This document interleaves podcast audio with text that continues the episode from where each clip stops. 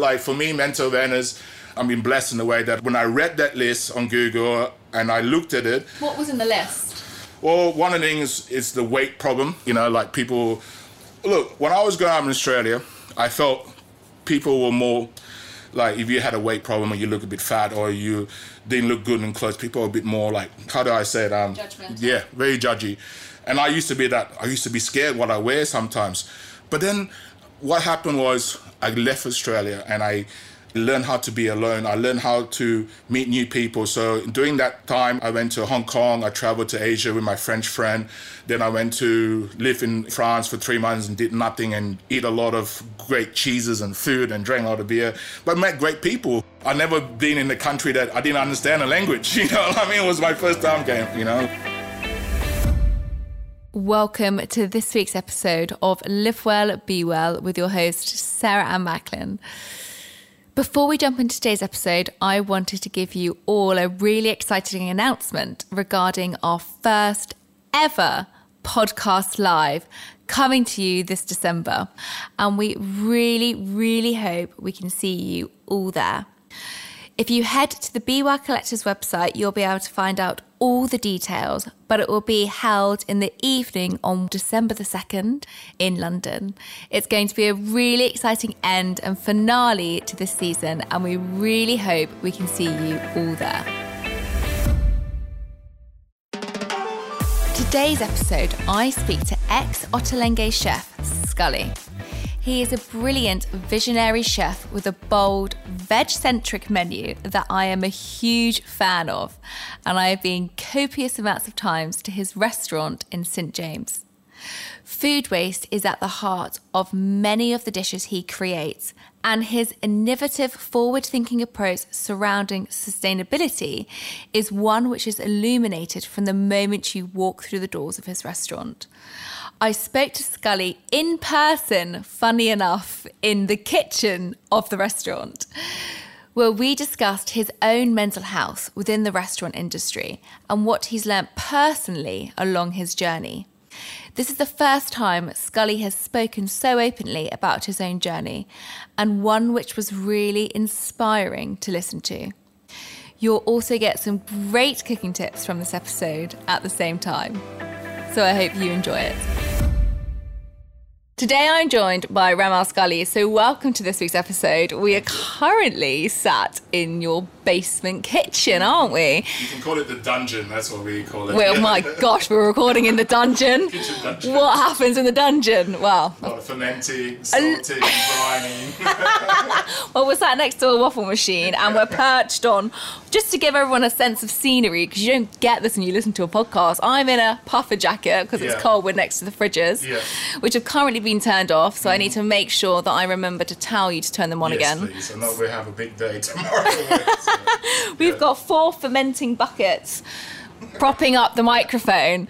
It is a real kind of eye for sight recording this podcast. So thank you for having us down here. I'm totally, totally honoured to, to be here. Really, really pleased to have you on. Um, being a foodie myself as well, I'm so excited to ask you so many questions regarding, you know, your food waste and how you started in the industry. So to give everyone kind of a quick trip down memory lane on Scully, Yeah. you've really drawn in, you know, your your heritage, your culture, your mm, upbringing mm. into the dishes that you create. Yeah. And I can personally say that from visiting having a delicious dinner here a few weeks ago.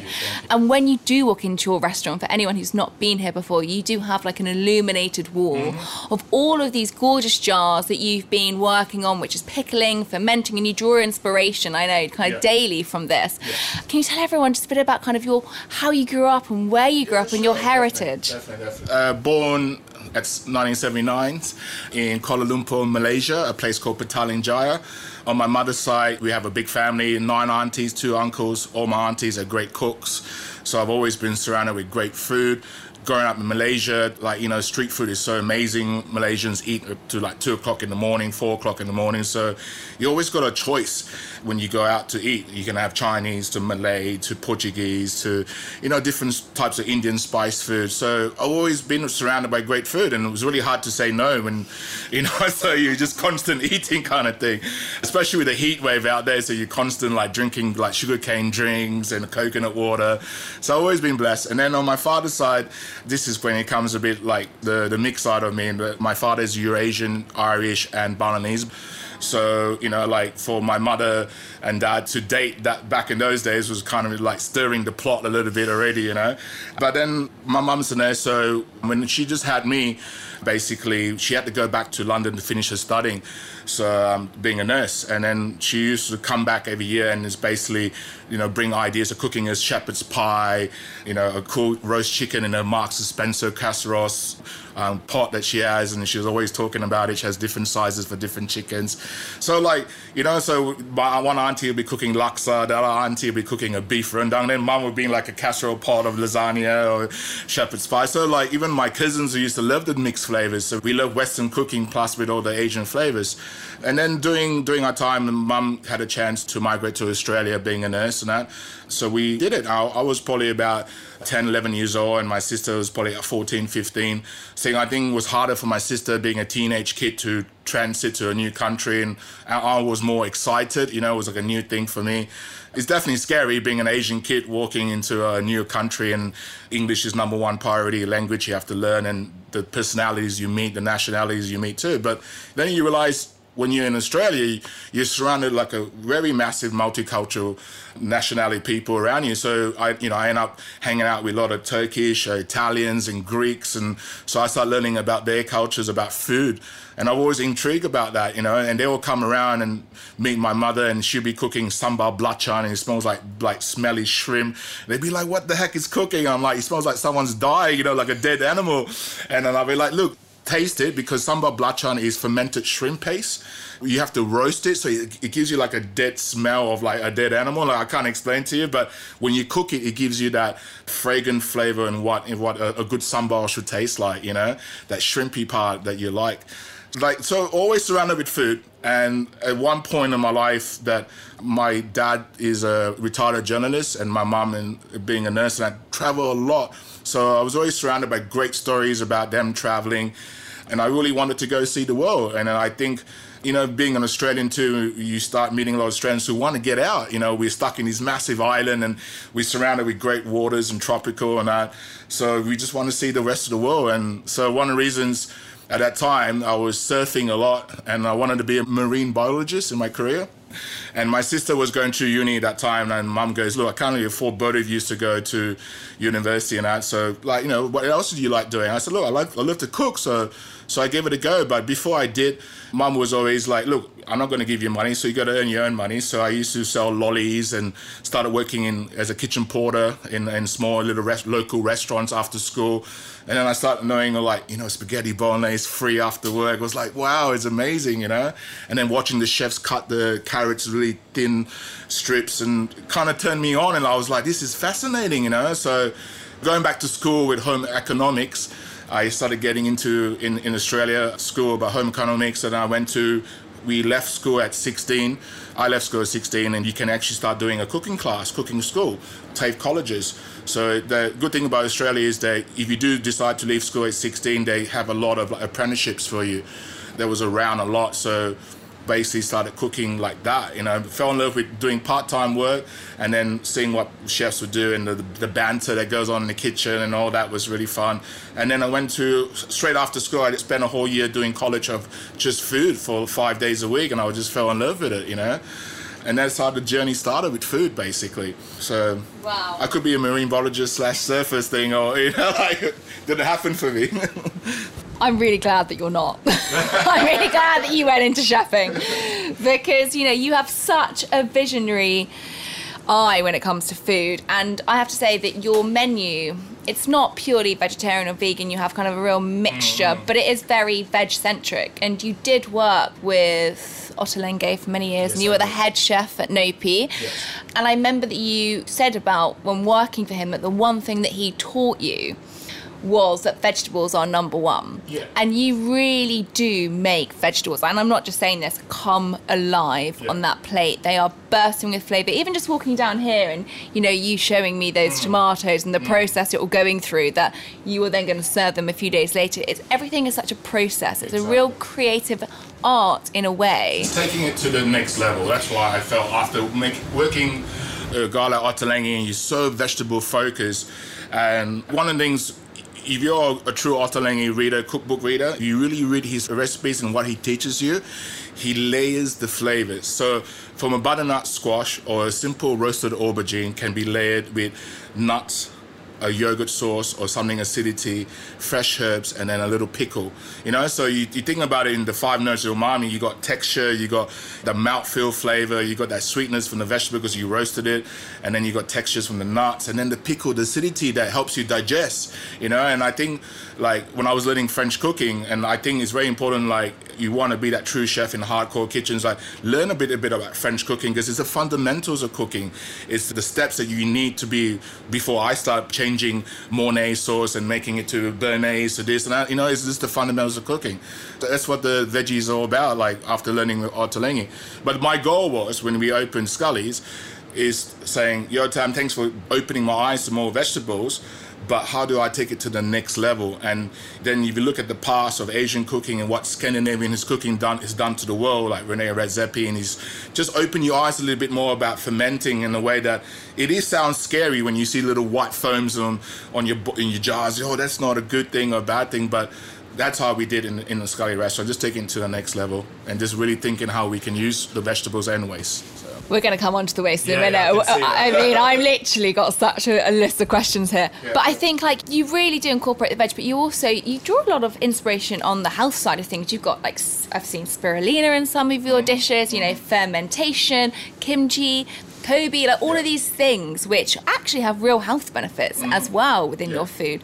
You know, and that's something that I'm always talking to people about, including more vegetables in their diet, yeah. looking at the differences within food, diversity, bringing in more fermented foods mm-hmm. for those kind of probiotics and prebiotics yes, and that, that side of thing, it can feel quite scary for the average person to go home and start looking at fermented yeah, totally foods. Yeah. You know, what would you say to these people that actually isn't as scary as you think? Because starting anything new yeah, is quite worrying. And if somebody thinks, well, maybe I do want to draw some inspiration, but maybe not to a chef standard, how do they start with anything um, like that? When I first started, like, looking at fermenting food and I think stepping stones, like it scared the shit out of me too. And I think if you look at it now, knowledge is out there. There's definitely a lot of books and knowledge on the internet about starting your slow process. And how I started was salt. And then with the knowledge you can read now, salt brining, it's one of the simple things as a home cook you can do, like having radishes, rocket leaves, certain soft herbs that you can make a salt water brine. So just put water and a little bit of table salt or good Cornish or Maldon salt. Just get a whisk and whisk it in and just taste it. It's like a light when you get drowned in the ocean water, like that little lightness of salt water. And if you ever realize too, when you ever swim in the beach a couple of days, you feel your skin a bit nourished. It's like kind of that salt water that makes wonders to your skin. And that's why I miss like living in London for so many years. I just like just wish to jump in into the ocean just for a few hours, you know. So that helps the chlorophyll, helps the crispiness. It seasons the vegetable. So that's one simple step. And then after I started doing simple things, pickling, you know, and then I realized that I wish I learned that more in French cooking because in all the years, like I spent three years in a hardcore French restaurant called Beta's Pavilion. He was a Canadian French. And you know, I learned a lot about like the classic style cooking and flavors, but the only acidity we really used was a little bit of vinegar sometimes. They call it a gastrique, that we use that to make the, the jus or the sauces that gives you that mouth feel. But then we didn't use enough because, you know, sometimes we have three, four courses of a good French uh, dinner or lunch. You just feel a bit bloated. You feel a bit heavy, you know. So I started like working for Ottolenghi. We started thinking lemon juice is so important. You know, when you cook your pan fried chicken or a piece of fish, fresh lemon juice even making a vinaigrette just to cut throat. So if you're having like a mashed potato, so rich, but then you should have a leafy salad with, with a lot of high acidity vinaigrette. So it just helps you digest better, you know. And then when you start traveling to Scandinavian countries, you notice that the, the pickled herrings, the cucumbers, the, how they make horseradish cream and all that kind of stuff. Starts thinking, you're making your head that acidity is so important, you know. You know, working for Yotam, he loves yogurt, so I started make sure I use yogurt, but do it in so many different ways by steaming it, making caramelized yogurt, but then I'll have like blackberry gastrique. So I'll take my French style cooking by mixing a little bit of leftover red wine, red wine vinegar, sugar, and then after you bring it to boil and reduce it, you add the fresh blackberries. So it gives you that acidity and then sour and fruity. And then you pair it with something like caramelized yogurt, something rich. Then if you want to go to the next level, you put a piece of venison, you know. So that's why I started learning how to balance my food because when you're young, you're cooking, you're learning how to run your section, how to maintain speed. It was so important. Coming together as a team. You know, if you're not outspoken person, you're very quiet in service, the team will crumble. You need to have that. Yes, chef, coming in 10 minutes. Are you okay? You know, like that communication is so important in the kitchen. So that's all comes to it. But I think the simple steps start out with salt, preserving lemons. It's a fun way to do it, and you can't really stuff it up. You know, like like you really can't. I hope you can't stuff it up, but I think it's a simple thing to do. If you want to take a next level, salt like Gravlax. You know, like works so great. Herbs and salt and a little bit of sugar balance things out. You know. Oh my gosh, you're making me really hungry. you, look, you're gonna talk about food. We can keep going. We need a list. We need like. we literally need a list. There's yeah. so many things, and I just love it because as you're talking about it, I'm just surrounded by you know, so many things, such as, you know, the fermenting. This is the koji fridge, yeah, so isn't it? It's a massive incubator. So we do our pickles or our ferments in there to start it off because it keeps that um, really, really uh, stable ambient heat, temperature, sorry. So we do a thing called koji. It basically brings spores on rice and barley. So in time, it's a 10 day process. But what it will do, it will make our bases for our misos, our umami paste, we call it. It's like taking, give you example right now, pumpkins are in season. So I get pumpkins, a rice koji, a little bit of salt and sugar, and I vac pack it and I leave it in incubator for about two months. So you're making like a amino pumpkin paste, like a quick pumpkin miso. But if you're at home, guys, you can do that too roast your pumpkin, scoop it up in a bowl, buy some white miso from your local uh, Asian shop or Japanese shop, and they usually call it shio, shio miso, you know, the white miso, and then miso uh, mixed with the pumpkin, and then you can leave it in the fridge or leave it in the jar, a little bit of sugar or salt, and you can create a quick pumpkin miso. But if you cook the pumpkin in the pot slowly, and then when it gets really like wet, keep reducing it slowly and low heat. Just before it goes a bit dry, you add the white miso, you know, a little bit of mirin or rice wine vinegar, and you can make your own quick pumpkin miso. And that you can mix it with your, if you're a vegetarian, you can mix a bit of lentils, make a cool lentil kind of like, you know, pumpkin miso flavored burger little things. We, as a restaurant in Nopi, we used to like just make it like a nice puree to go with seared scallops, a bit of ras el hanout, because ras el hanout has got that flavor of that roast paddles, that cinnamon.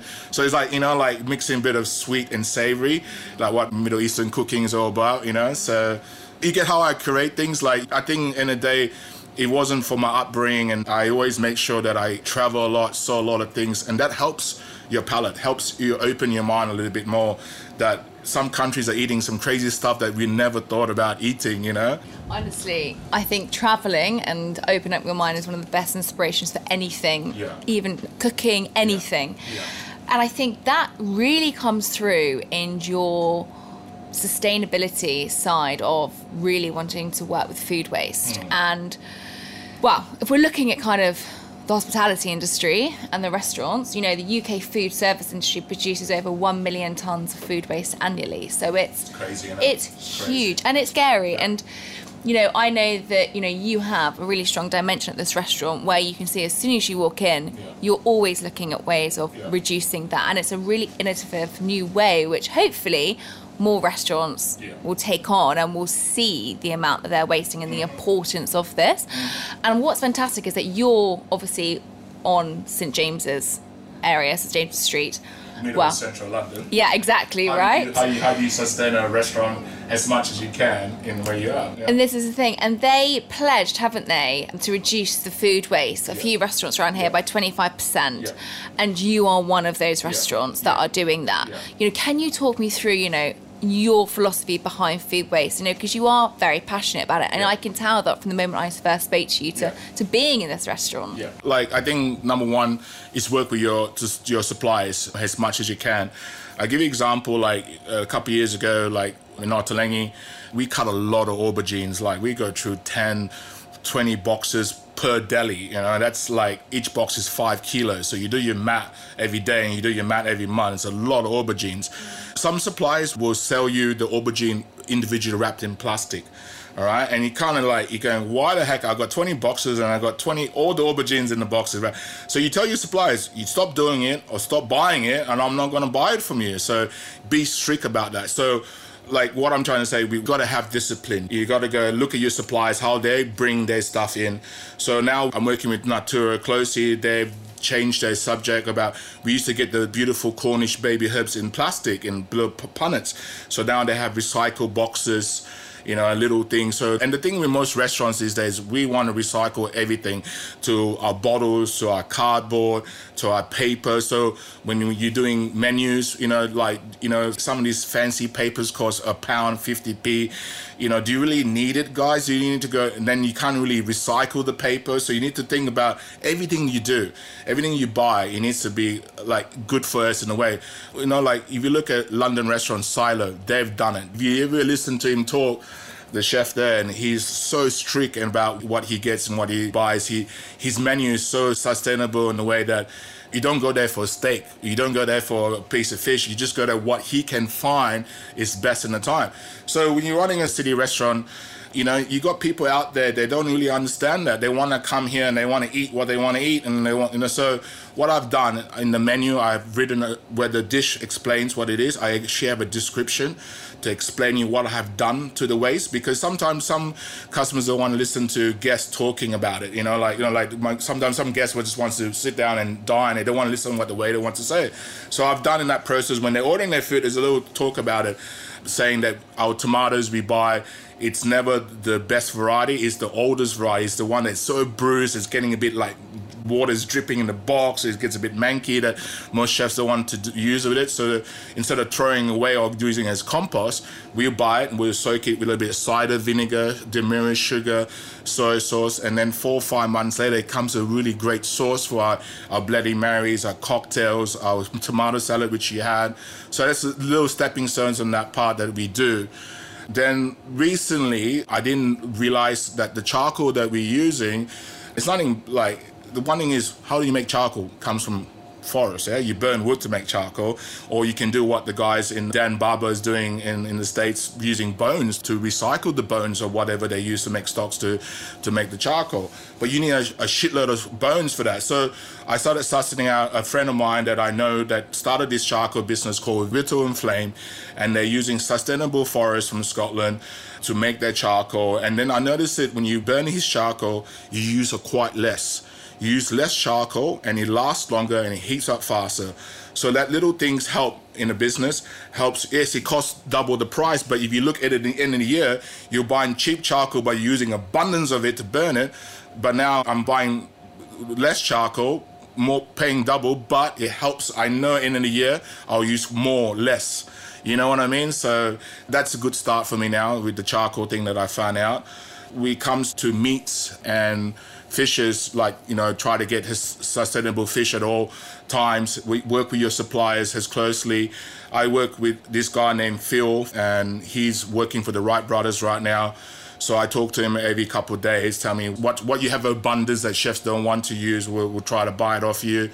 I'm a small restaurant, so the discipline is there. But then sometimes when you have too much of this, how do you use the waste fast, quick enough to, it doesn't cost you any more money or like sometimes cherries. All right, so we have bought bought all our cherries, and then when you pick the cherries, the stems, don't throw it away. Dry it out. You can make tea out of it. So we bought about 100 kilos of cherries in the last uh, six weeks ago before the cherry season came out, came away, like basically the last bit of season. So we picked it all up and we used our leftover red wine and a little bit of vinegar. So we're gonna make cherry mustard when it comes in December. So we ferment the cherries. Some we have dehydrated cherries. When you dehydrate cherries, you can make it last longer. It tastes different too. So you can have cherries in a December menu. We're not buying somewhere from another country has been using hydroponics to do it. It's a very tricky subject in a way that you just got me thinking about a restaurant in Lake District, they never use lemons or limes because you think about it, you can't buy citrus fruits in the UK. You buy the citrus fruit from Europe. You support that, but then what they do is they make their own vinegars for the acidity.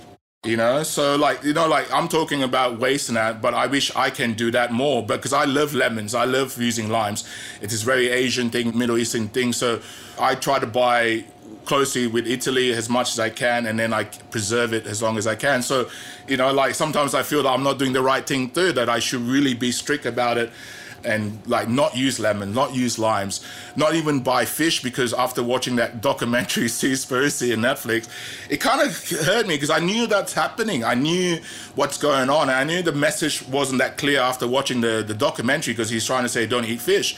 Like, you know, like I can do so much, but then when I close my eyes and see what's going on in the rest of the world, the abundance we eat and we don't care, it's shocking. And one of the things I want to say to home cooks, like during the pandemic, we bought a lot of things in abundance that we, we were so scared of buying and like you know we were running out. But best before, what is really best before, guys? So like, after you said this is my next like question. it's so important. Like I want to teach people that sometimes best before it just gives you a rough idea, telling you the day they're making this is the rough day. You should start checking and tasting it. That is not off it's going to go off in that date but it's got time to you know to eat before you really throw it away guys you know? You know, you buy a whole fillet of salmon, and then a lot of home cooks don't have the knowledge that you have the belly on the side, but you're cutting the belly and you throw in the bin. We cut the belly and we freeze it, and we have it. Once we start collecting more belly, we refreeze it, so defrost it, and basically make a tartar dish out of it. You know, or you can do what the some of the Scandinavian chefs are doing, uh, putting the barley koji or the rice koji with the trimmings of the of the fish and making garum. So garum is a sauce, a fish sauce, a, your own soy sauce. You, you read history, garums used to be the Italian way how they fermented sprats and little sardines with salt and time you got your own fish sauce, you know what I mean? But like trout, salmon tartar is like when the belly is the most delicious part. I went to. That might scare some people though. How to make a salmon tartar? I have to say. All it's, it's all it is is, is, is diced it's diced meat, Sarah. It's just diced fish and and like I said, a little bit of lemon always helps acidity, vinegar and that kind of stuff. You know. Yesterday I went to Fallow and I had a a cod head. Wow. All right, and you really think about it like my family, like been fish head curry and Indian cooking is awesome. We, you know, the cheeks of the fish is so beautiful and tasty. The jaw, the jowl, it's all omega-3 fat, so it's good fat. You know what I mean? It's nothing wrong eating fish skin because it's good for you. You know, it makes your skin glow and all that kind. It makes you feel good. That's what I feel like. But I had this dish last night, and I've put on cod head before when I first opened. And I'm gonna lie to you, when I first started it, my fishmongers were giving me the collars and the heads for free. And I'm like, you serious? I'm making money out of this and you're giving them free. I said, why? Because no one buys it. No one asks for it. When people are asking for fillet fish, head goes in the bin, collar goes in the bin. All right. In the last few years, because the subject has been so strong about it, we are open minded now, I think, but we got to get more consumers to understand like, it's nothing wrong to eat parts of that fish. Eat more offal. If you're gonna be a meat eater, why are you not eating the tongue or the tail or the, or even the, testicles, like what Turkish cooking is doing? And it's nice, like sweetbreads. If you like sweetbreads, it's gonna be like that. You know, like how far can you go? But I think it's up to us guys to talk about it and really like preach about it and do it what I do in my restaurant. But my job is to teach consumers how to use it. But there's still a lot of people out there are really scared about it.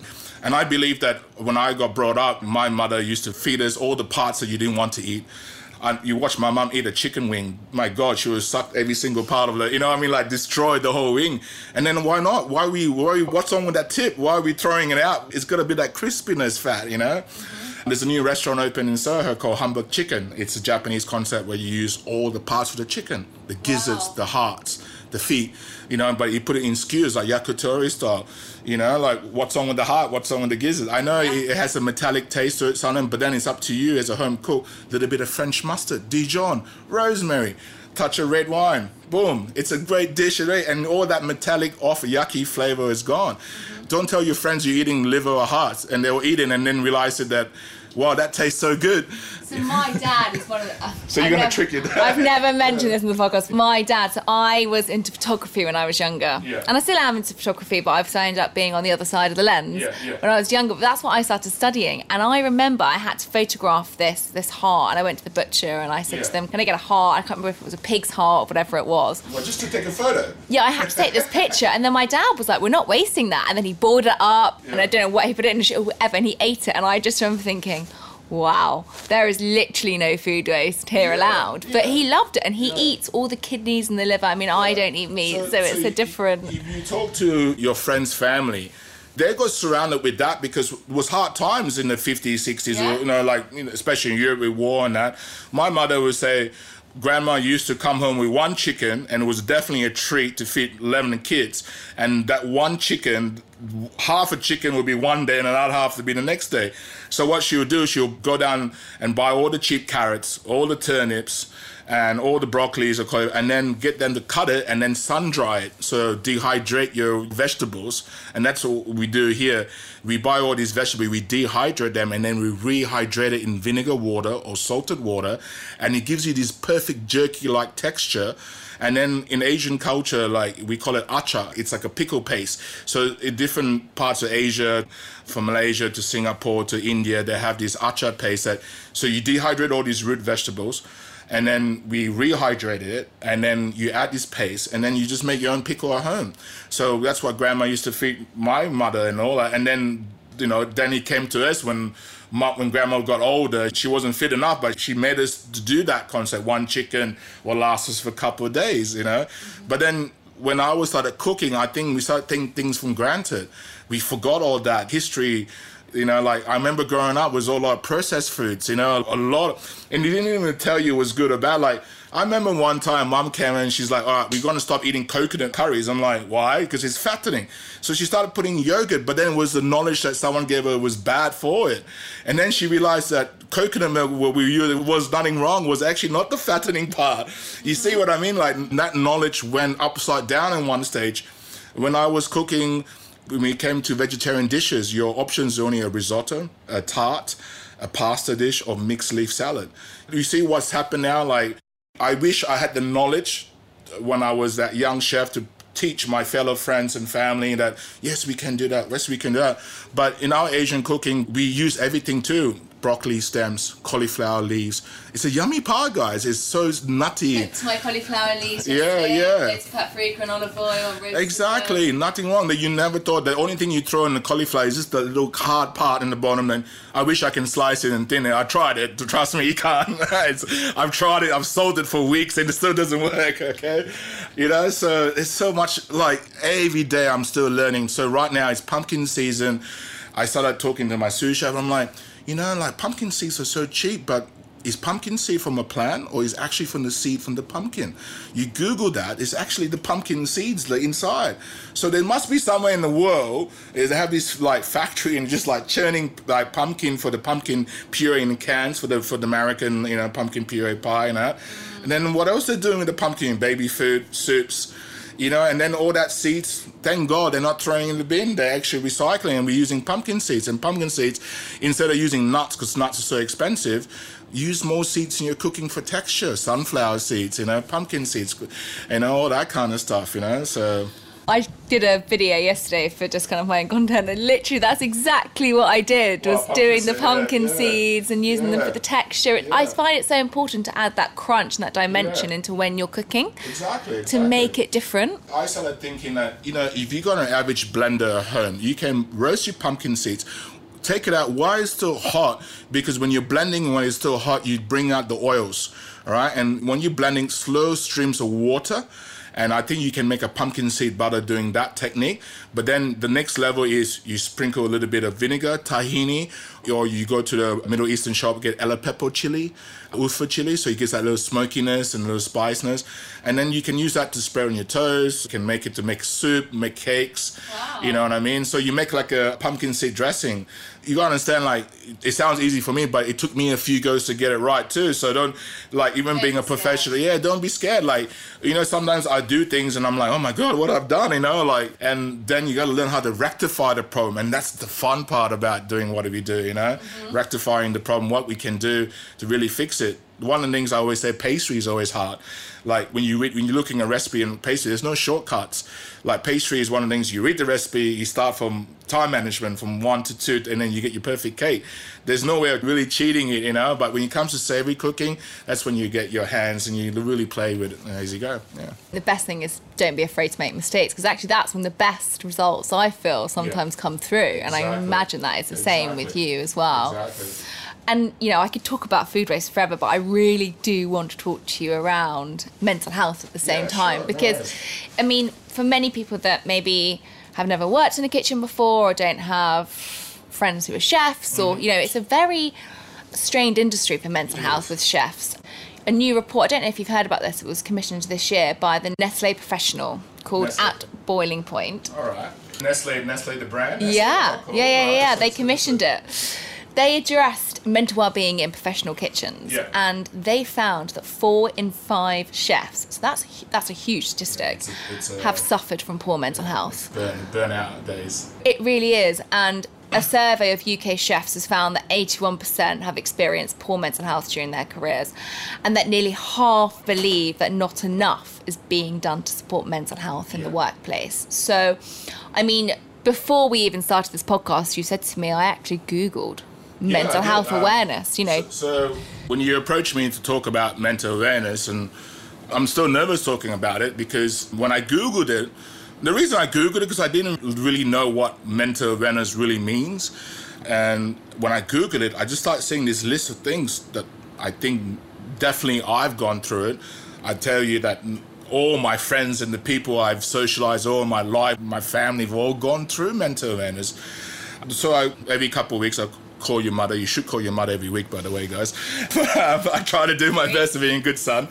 So I talked to mom, and there's always food conversation. But I told her that I'm doing a, a podcast about mental awareness, and she was really stoked about it. But she said, as a nurse, I've studied mental awareness, and I just said to mom, I'm like, you know, everything that I saw on those lines, or the points, that we all have gone through it. But all I have to say that I've been blessed in a way that I come from a strong personality on my mother's side that we're hard workers, we're grinders, we take stress really well. And I think all the years, what I've achieved with stress is making me stronger. Like, I'll give you an example. Like, when I first started cooking as a young chef, like, definitely bullying is around. I'm a big guy, so, like, some of the small head chefs, they were all scared and they went I saw them do it to other people, but I think they looked at me a bit scary because I was a big, this big guy. I looked like a Kiwi kind of big Maori dude. So they didn't want to push me that far. But they pushed me that far in the way that I looked at it as I went home.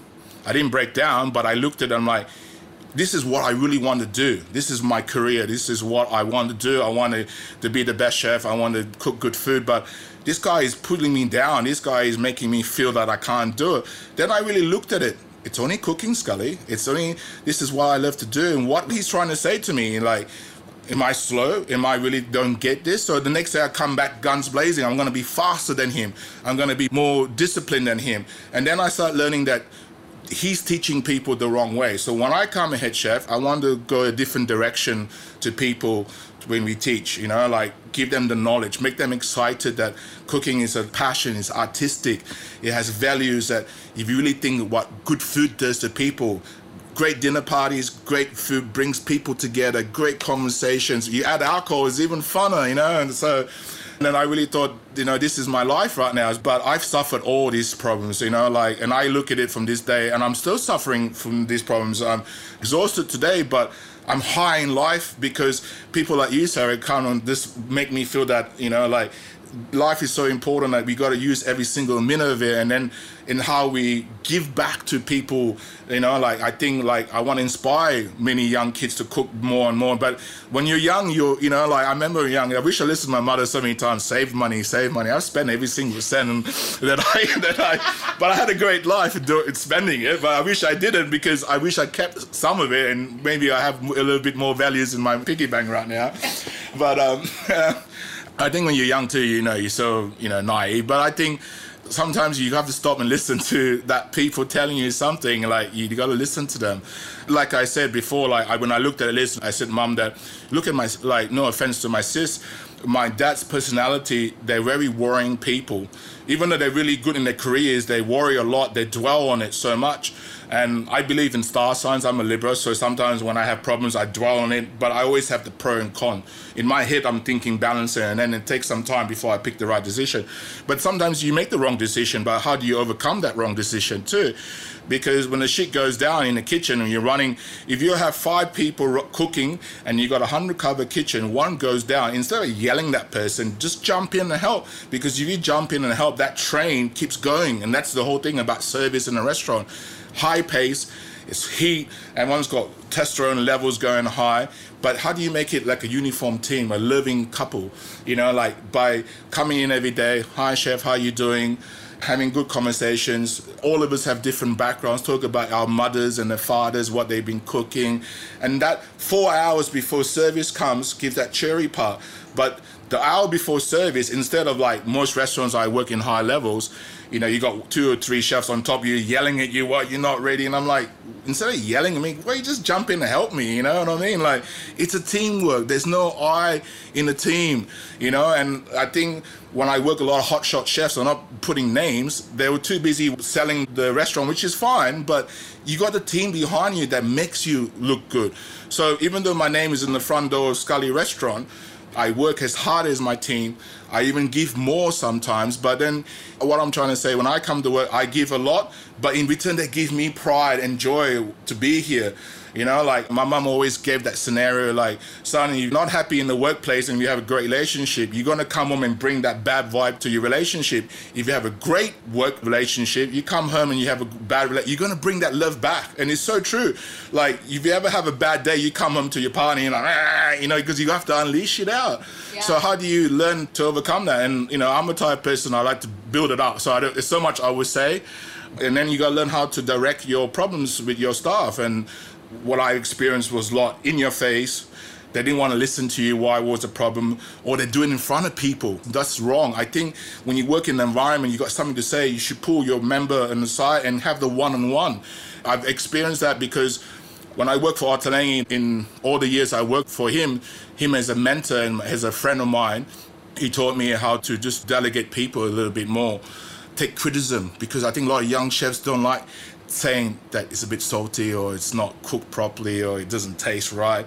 Some young chefs like they go, uh, uh, you know, like don't cry about it. Like take the criticism, because even as a restaurateur, when you look at bad reviews, yeah, you can say it's the customer's fault, but sometimes they're actually making a damn good point. Like, but it hurts. It really hurts, you know. Like, but you got to learn that, learn that from that mistakes.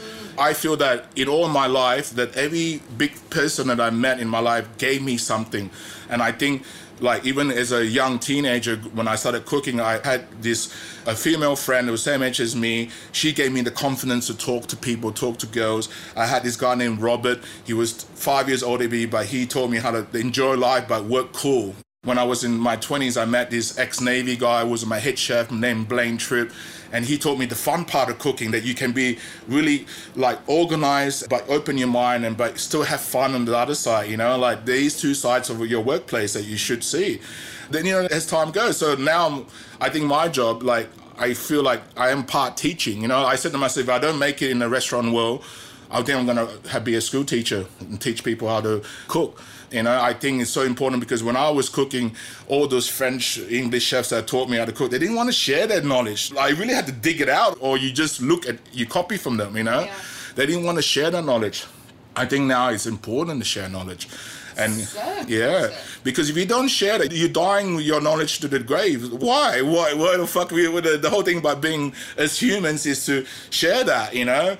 Because the next generation will take it to the next level you know? So now you see what's going on about you know let's go back to the little bit about waste and how these all these countries are trying to reduce pollution all that And then I think some people that you talk to about it, they're always thinking about themselves. They're not thinking about, I don't have kids, but I want the next generation of my friends' kids to enjoy what I did. My mother always said, you never enjoy the tomato as I did, you know, like back in the days, the tomatoes were juicier. And I'm like, no, mom, you should try the tomatoes now, you know? so, yeah, I just think like, like for me, mental awareness, I've been blessed in the way that when I read that list on Google and I looked at it. What was in the list? Well, one of the things is the weight problem. You know, like people.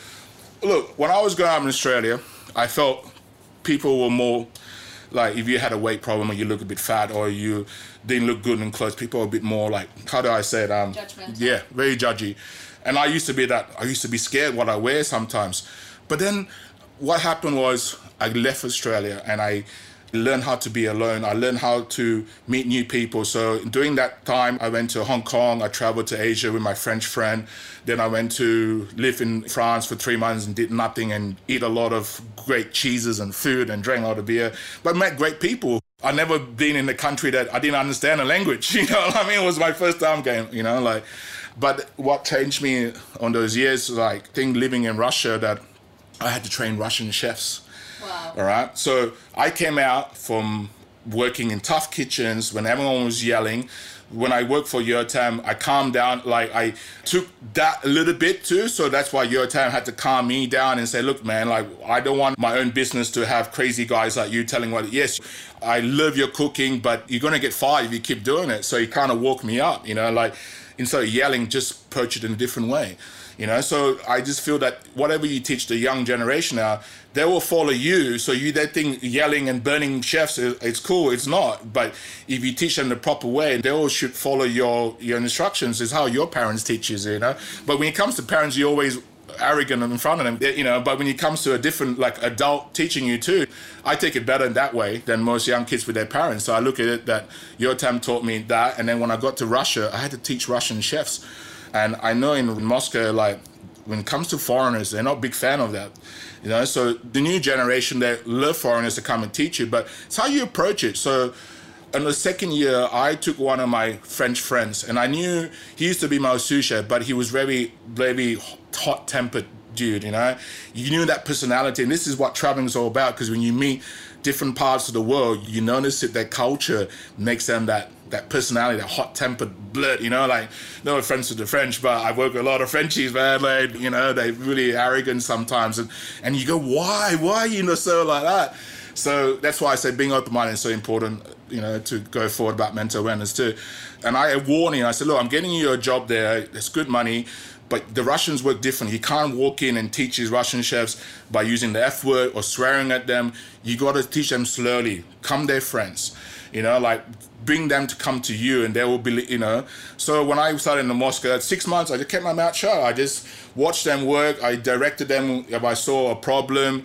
If I saw any major problem, instead of yelling at them, I went to the CEO. I said, we got to solve this problem. They're cutting raw chicken on, on a cooked chicken board, but he doesn't want to listen to me. But you need to help me find a chef that can stand next to me and direct them too, because they're looking at me, look at this foreigner. I don't understand what he's talking. So approach it different. And by the end of the two years, I formed like a group of chefs. Their English got better. They love cooking better. You know, like because in in Russia they don't pay much money. Like it's ridiculous. Like there'll be like ten chefs that I know living in, in a two bedroom apartment. So it's a hard life. You know, like Not help with mental health. yeah, this does not help. So, but if you give them a fun environment when they come to work, to go, hey chef, like you know, like they walk out with a smile and they come back better with a smile. You know, mm. So this is why how I approach things now. Like, you know, like if you walk in all angry, you're gonna bring that to the vibe of your of your team. So I try to come to work every day, smiley, bright.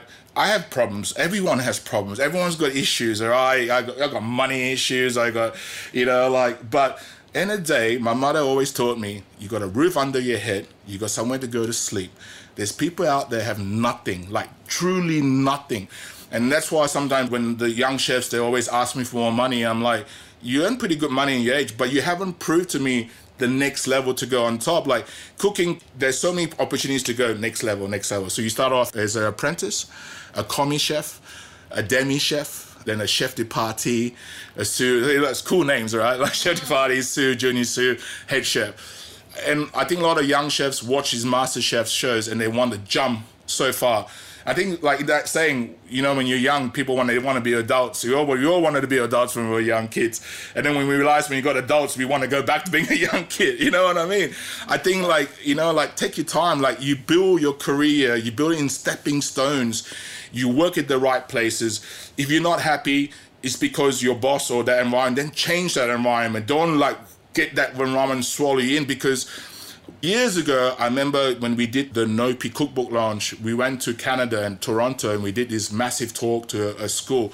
And this school, there was like a college basically for, for chefs. They had a thousand college students there.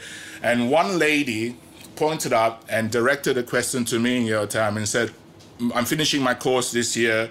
I've done two years. I really want to be a chef, but I don't know what direction to be a chef. And Yotam looked at me, this is your question. I'm looking, whoa, why me? You know, like, so I understand what she was trying to say. I think like she wanted to be a good chef, but you don't have to be a good chef to work in a crazy restaurant. I break it down that you can work in hotel, hotel's got different rules, but they have a HR department. But you learn different style cooking. You're doing cheese plates, Caesar salad. You're learning the fundamentals of cooking because a hotel caters for every pe- type of people. So you want you need to have a burger.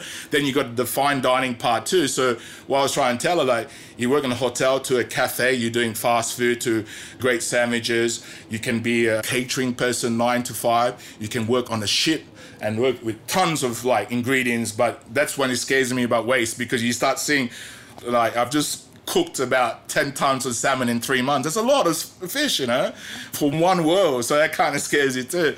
And then, then you want to hear that you want to be Federer or Bulli, El Bulli or Noma. This is the hard one. This is the the 70s, 80s, 90s, that old school cooking that makes young people scared to jump in. I've met a lot of great people that can be work in fine dining restaurants, but the problem is the head chef was too harsh. It was just too much yelling, too much abusing. If he and she approached it a different way, I can imagine that you can have one team for the whole year, we're not changing. I work in top kitchens and I've seen 20, 30 chefs come and go in one year.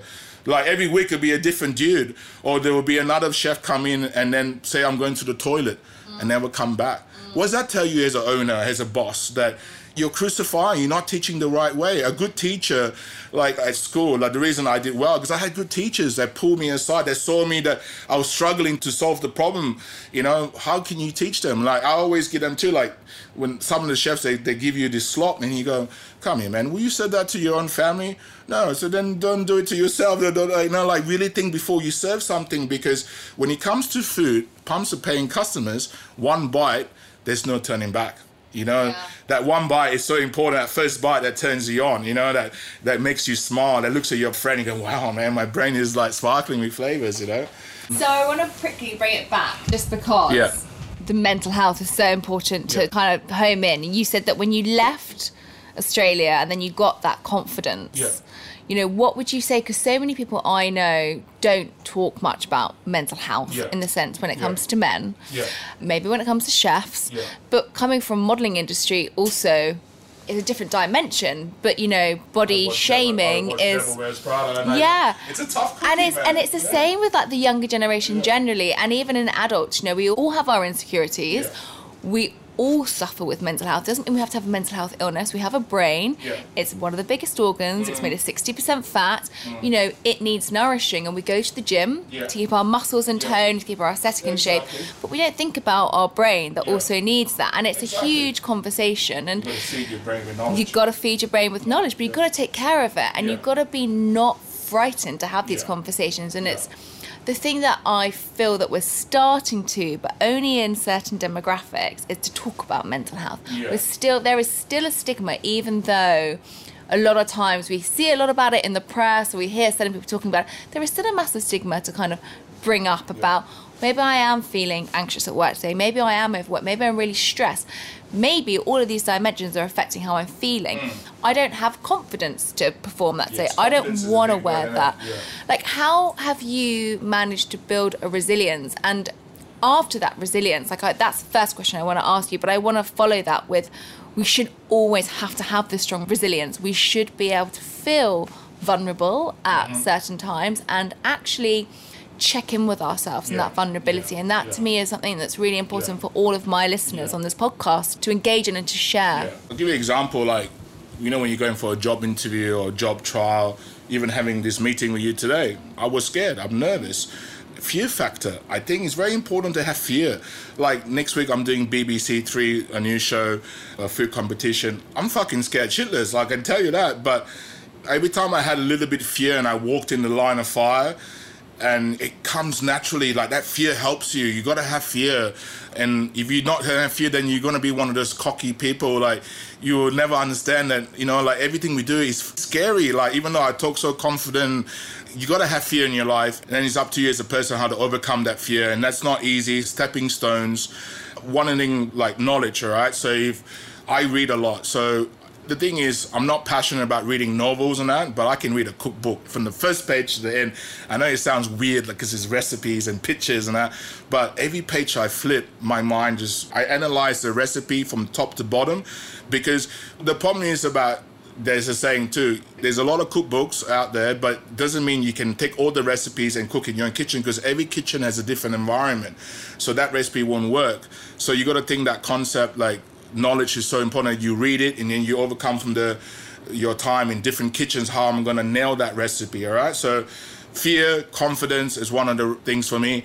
Number three for me, like the thing is when I grew up, all right, I can take this as a sad case, but I'm not going to. My parents were that kind of people, but the first five years, I didn't even know how my mother was because after I was born, she left Malaysia, went straight to London to finish her nursing. I can easily sit down and cry about it. I didn't know I have a mother figure that I was got brought up by my aunties on my father's side, basically a very strict Muslim lady. That's the mongrel breed too. On my father's side is Muslim blood. I remember every morning as a two, three year old get up, my auntie would feed me aubergine sambal, like cold, yucky aubergine sambal, have cold showers at five o'clock in the morning, learn my ABC one, three. I was crying those mornings. I was sad. And then at five years old, my mother came. I remember one day at the airport, my mom said, You just ran to me like you just, uh, I just knew it was my mother, right? But then look at my sister, in that five years, she suffered because she was a six year old kid she knew my mother, and then when my mother left, like had to leave to do that for us, you know. But then I look at the big picture that my mom did that because we have a life now. She had to sacrifice for that. All right. So I can just relate that my father wasn't really there. My father wasn't, I never had a father figure in my life. My father is not a bad person. Like you can say, yeah, I hate him. No, I don't hate him. My father didn't know how to talk to kids. He didn't know how to talk to me. He was very journalist kind of type, political. So like even talking like that to him now, it takes some time, maybe a few whiskeys to break the ice. I don't know. But you know, I've never had a father figure. So all I'm trying to say is to like mental awareness, right?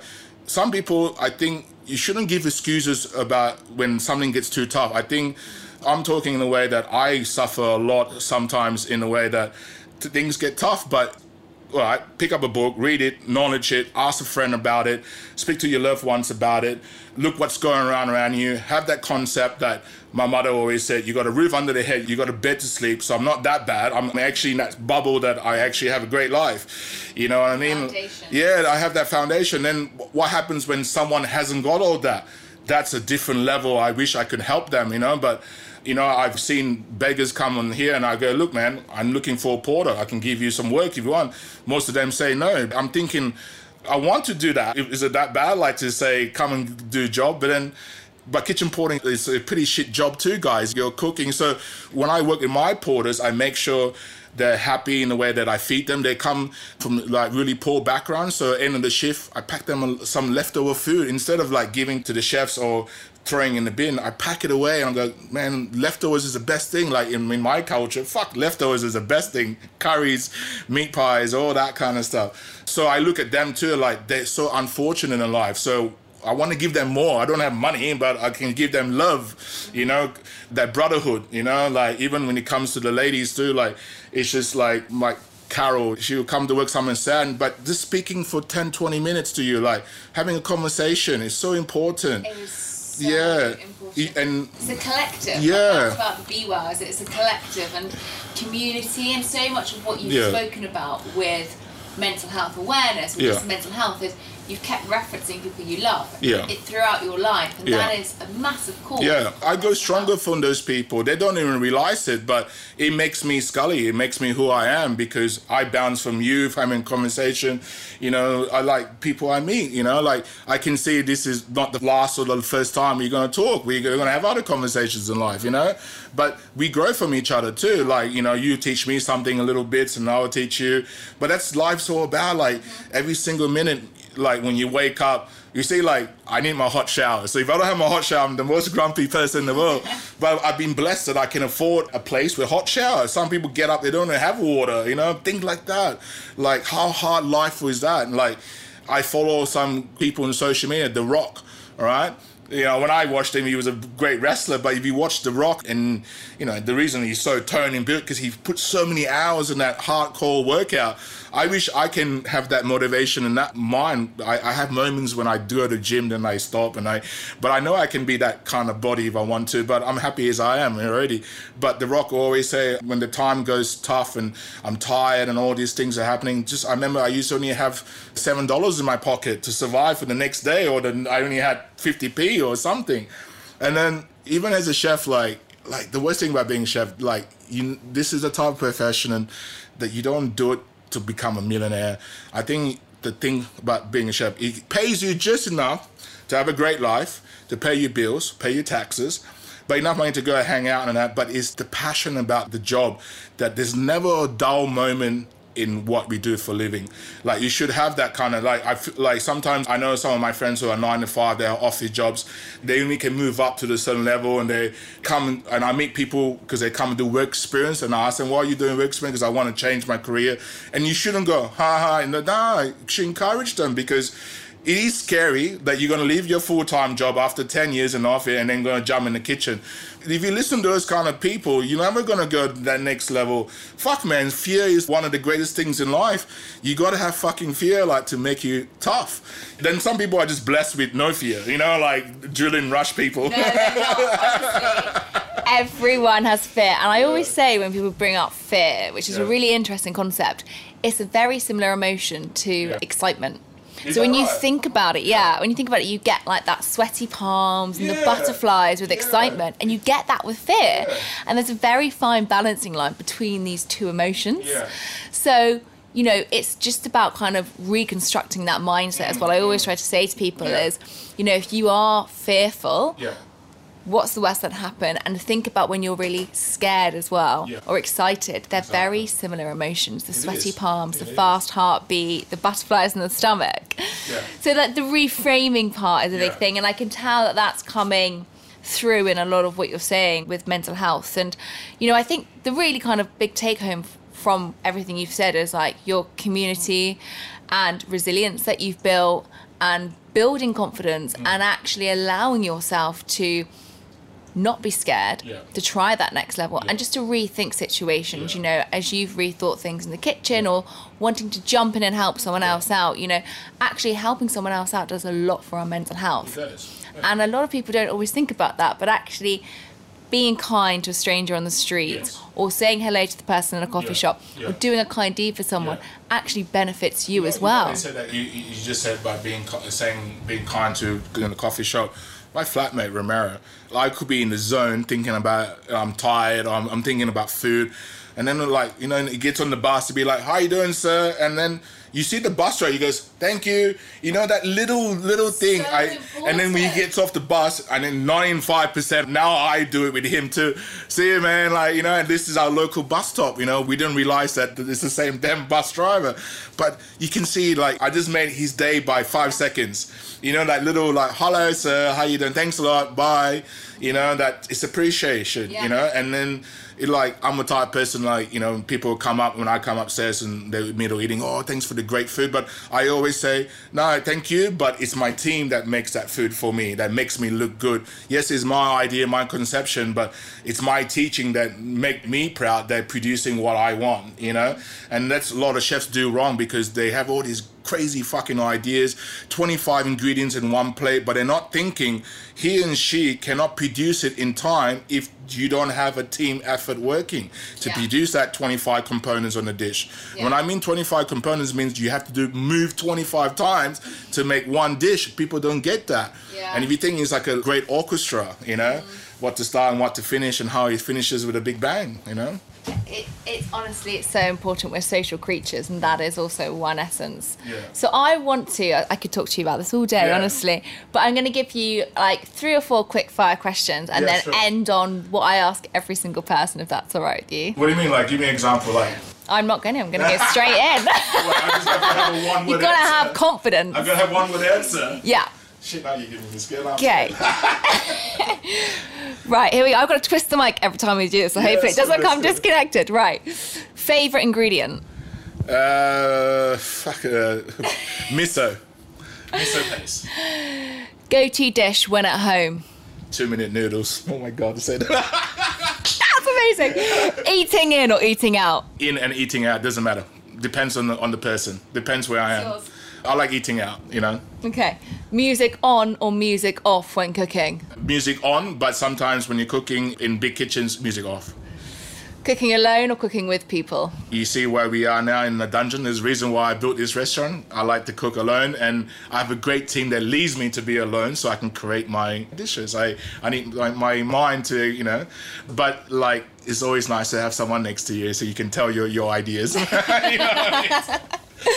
Okay, and lastly, what does live well, be well mean to you, Scully?